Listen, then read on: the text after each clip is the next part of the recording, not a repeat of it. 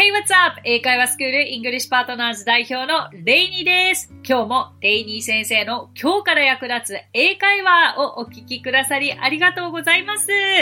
早速本日のテーマをご紹介したいと思います。本日のテーマは職場で使える目上の人に失礼のない英語表現。です。好評により第38回、第39回の職場にいる外国人に話しかけてみようの深掘り編です。今回は職場でよく使うのに意外と浮かばない便利なフレーズをシチュエーションごとにご紹介していきたいと思います。こちらリスナーの方からも質問が来ていますのでご紹介させていただきたいと思います。ニックネーム、辻尾さん。こんばんは、デイニー先生。私は通勤中や家事をしながら、ポッドキャストでいつも本当に楽しく聞いています。職場にいる外国人に話しかけてみようのシリーズを掘り下げていただけると嬉しいです。具体的には、確認してお伝えします。いや、私に任せてとか、椅子は片付けますか？とか、マットの消毒はもうしましたか？などです。立場としては目上の方になるので、友達相手のカジュアル英語というよりは失礼のない英語でお話ししたいです。ちなみに私は女性で、先生は男性でオーストラリアの方になります。ということで、辻尾さんありがとうございます。そうですよね。あの、相手に失礼がないか、というのは、ビジネスシーンであってもそうじゃなくても、とにかく大切なことではあると思うし、なんかこれを言ったら失礼に当たるんじゃないかなと思うがゆえに自分で言いたいことを言えなくなってしまう。なんてこともあったりしますよね。私もよくありました。はい。じゃあまずちょっと一つ一ついただいたご質問に答えてみたいのですが、これはですね、あのーぜひ今後もし気になる言い方があった場合にはご自身で例えば確認してお伝えしますって英語で何て言うのかなと思ったら調べてみてください。これは、あの、私も、まあもちろん今日は今から、あの、できる限りのものはお伝えいたしますけれども、これを聞いているリスナーの皆さんにお伝えしますと、大切なことは自分で言いたいことを自分で手間をかけて調べてみるということなんです。これが英語を身につけていく上で、自分が英語が話せるようになる上でとても大切なプロセスです。はい。簡単に得た答えは身につかないんですね。で、合ってるのかな間違ってるのかなとか思いながら、まずは自分で調べてみる。で、本当はできることならば、それを誰か添削してもらう外国人がいてもらいたい。外国人もしくは私たちのようにスクールで受講者の方には、ぜひ自分で考えたフレーズを次のレッスンで添削してもらいましょうと言っています。自分で作ったフレーズが間違ってようが、それをじゃあ使ってみて、あ、間違えてるなと思えたら、それはそれで、あ、これは間違えてるんだ、この表現は違うんだと知ることができるんです。大切なのは、やっぱり自分でそれを挑戦してみるということなので、えっ、ー、と、ぜひぜひ、まずは調べてみることをお伝えいたします。例えば確認してお伝えしますと言いたいときに私だったら、なんでしょう例えばですよ。例えば。確認してお伝えしますをとっさに頭に思い浮かばないとするじゃないですか。そうしたら、簡単なシンプルな言い方に転換するというのもヒントなんです。これが英語を話していく上でとってもとっても大切になってきます。やっぱり大人になればなるほど難しい日本語が分かってくるようになると、どうもそれをそのまま直訳するという癖が私たちにはあるじゃないですか。で、私だったら例えば確認してお伝えしますが言いにくいなと思ったら、分かったらすぐお伝えしますね。I will let you know as soon as I can とか、あの、直訳ではないけれど、まあでも別に I will let you know が簡単な英語かって言ったら全然そういうわけでもありませんが、お伝えしますと言いたければ I will let you know がいいのではないかなと思います。I'll tell you と言ったら、まあ、言いますね、伝えますねという表現ではありますが、ちょっとダイレクトすぎるかなと思うので、日本人感覚で言うならば、I'll let you know as soon as I can 早急にお伝えします。これがいいかなと思います。I'll check it and I will let you know でもいいですし、I'll let you know as soon as I can なんとなくわかりますか？これは別にカジュアルすぎないです。あの、目上の方にも使えますし、えー、お友達、それから同僚にも使うことができるフレーズですね。はい。I will let you know は覚えておいたらとてもとても便利です。はい。で、私に任せてですけれども、これはなかなかピントをきにくいですよね。すぐに直訳できなさそうですが、私の感覚でお伝えすると、I'll take care of it はどうでしょう ?I'll take care of it はい、ここまでで、あれって思われた方。さっきのもう、今のもう、I'll と未来形を使ってるんですね。I'll, I will の省略形で I'll にしております。こういったちょっとした時勢を使えるようになるまでって私も時間がかかったんですよ。でも、なんか伝えるもそうだし、私がそれをやっておきますっていうのも、ちょっと未来のことを話してるから未来形にしなきゃいけないんですよ。厄介ですよね。ま、まあでも、今日を機に頭にそれが少しでも意識が変わればいいかなと思います。I'll take care of it. 任せてという表現は leave it to me と教科書では習ったかなと思うんですけれども、まあこういう時は私がそれをやっておくね。やっておきますね。という意味で take care of it をお勧めいたします。もしくは、私がそれを対応しますね。と言いたければ、I'll deal with it. I'll deal with it. このような表現もあります。で、うん、まあ、対応と take care の deal と take care は微妙にニュアンスが違うので、例えば、あの、親御さんの対応は私がやりますっていうことだったら I'll deal with it.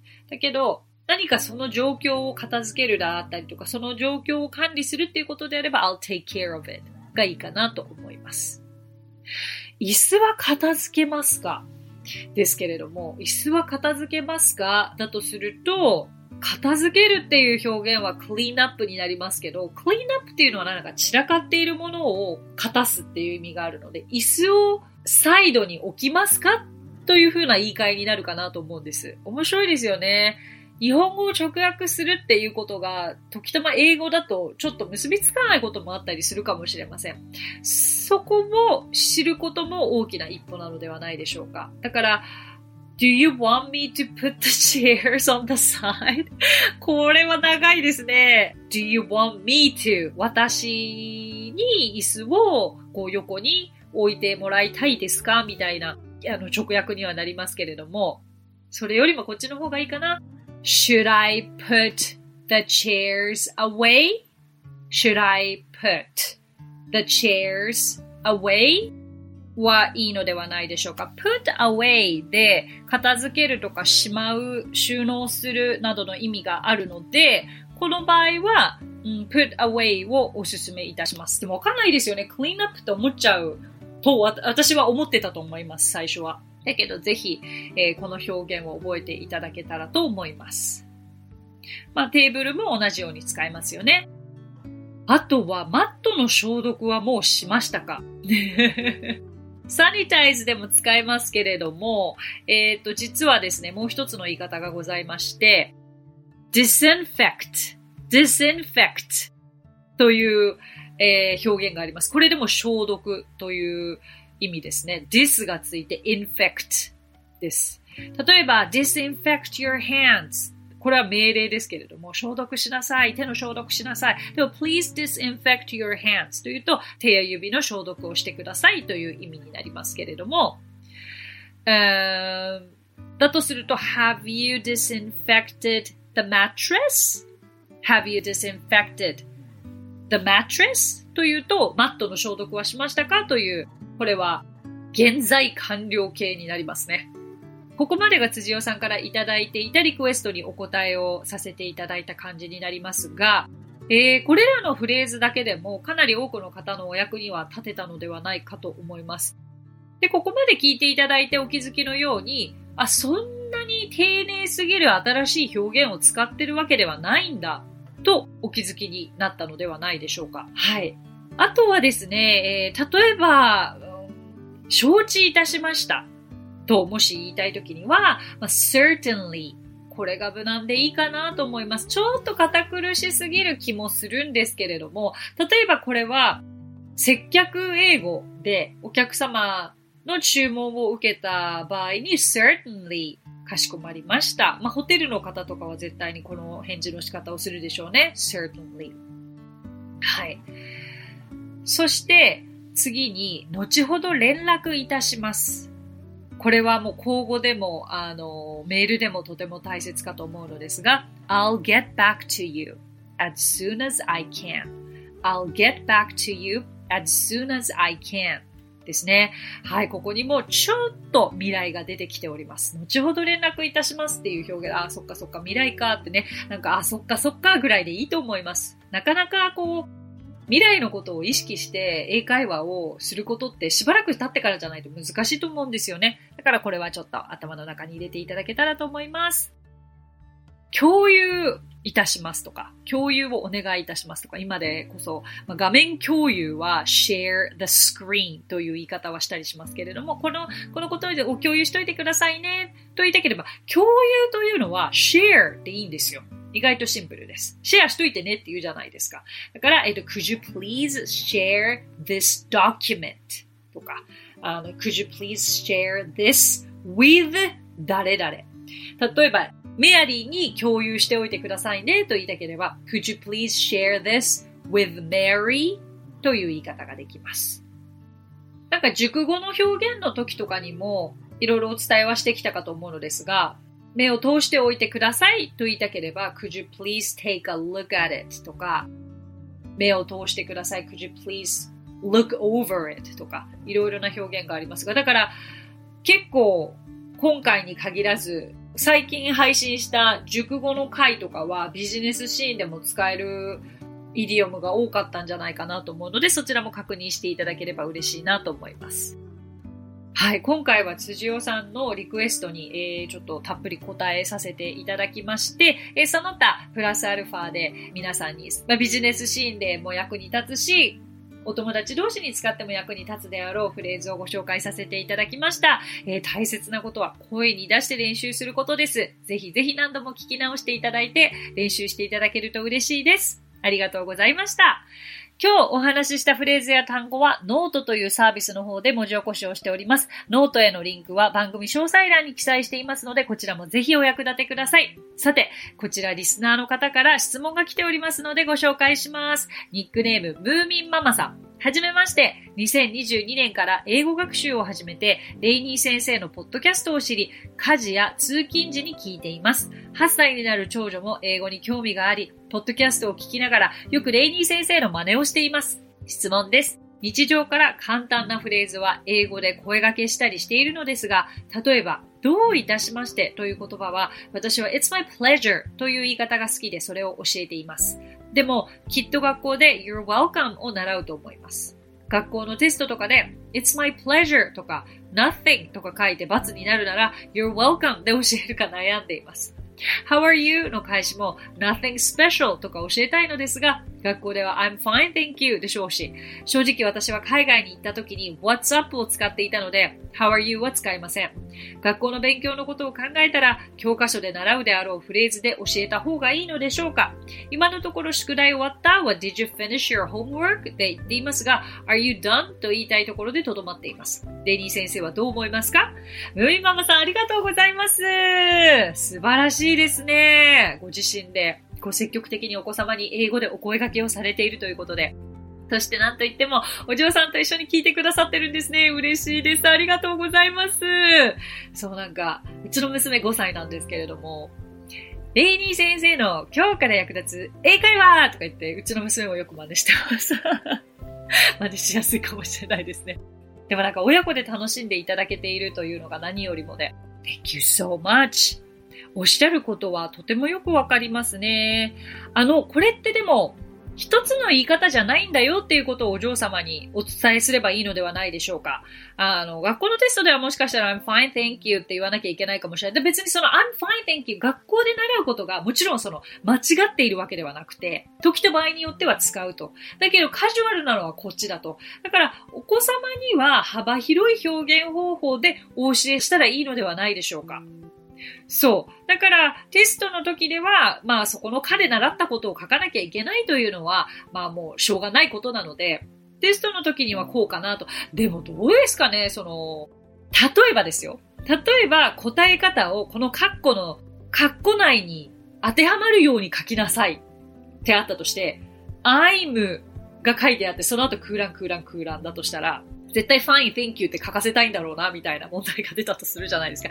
まあ、それはそう答えざるを得ないけれど、その他、自由に書いてくださいだとして nothing special で何にも間違ってないから、本当はテストは罰はつかないはずなんですよね。だけど、そのテストのための英語っていうのは、私自身、今考えると、あ、会話にはもっとテストで勉強してたことを会話につなげられたらよかったんじゃないかってすごく思うので、学校でやっていることも会話では役立てられるけれども、実際にこういう言い方もあるよというお伝えの仕方をムーミンママさんがお子さんにしていただいて、お子さんがどっちかだけを知るっていうことがないようにしたらいいのではないでしょうか。うん。そう。それでいいと思います。もちろん学校での教え方はその決して間違った文法を教えているわけではなくて、まあ自然ではないと言ったら本当にそれまでなんですけれども、だから、英語のを根本的にお子様が理解し始めていると別に一つワンパターンじゃなくていろいろな表現方法が頭に入っていくと思いますので、その一つを学校で学ぶやり方でお教えしたらいいのではないかなと思います。Hopefully I answered your question. 答えになっていればと思います。ムービーママさんありがとうございます。さて、この番組ではご感想やリクエストをお待ちしております。番組詳細欄にあるリンクよりお気軽にご投稿ください。そして Apple Podcast ではレビューもできますので、こちらにもぜひレビューを書いてもらえると嬉しいです。それでは最後に、今日のあれこれイングリッシュ。相手をハッピーにする英語フレーズ5選どんどんいきますよ。You made my day. これ直訳は、あなたは私の一日を作ってくれたになりますけれども、あなたが私の一日をとても幸せにしてくれたというニュアンスになります。とても素敵な言葉です。二つ目。It looks really good on you. 何か身につけているものを褒めてあげたいときにはこのフレーズに限ります。三つ目。I'm so happy for you. 相手が言ってくれた、報告してくれたことがとても嬉しくて、それに賛同する形ですね。4番目、You deserve that. あなたはそれだけのことをやったんだからその価値があるから当然よという意味です。そして最後に You mean so much to me. まあ、状況にもよりますけれども、あなたの存在にすごく助けられているよとか、あなたの言葉に助けられているよということです。まさにこの最後の You mean so much to me は私のリスナーの方にそのままお伝えしたい言葉です。You guys mean so much to me リスナーの皆さんが私にとっての本当に本当に助けてくださる励みとなる存在です。ありがとうございます。ということで、That's it! Thank you so much for coming by. Thank you so much for listening. 今日もレイニー先生の今日から役立つ英会話をお聞きくださりありがとうございました。皆様とはまた来週の金曜日にお目にかかりましょう。So till then, bye! さあ、ここでレイニー先生の活動を紹介させてください。まずはレイニー先生が主催する英会話スクールイングリッシュパートナーズでは私たちと楽しく英語を身につけたいという方を大募集。マンツーマン、グループ、キッズ、すべてオンラインレッスンでもやっています。詳しくはイングリッシュパートナーズで検索してみてくださいね。その他1分で見る英語辞書動画あれこれイングリッシュや毎週水曜日22時より YouTube ライブにて生英会話レッスンなども行っています。ぜひそちらの方もチェックしてみてください。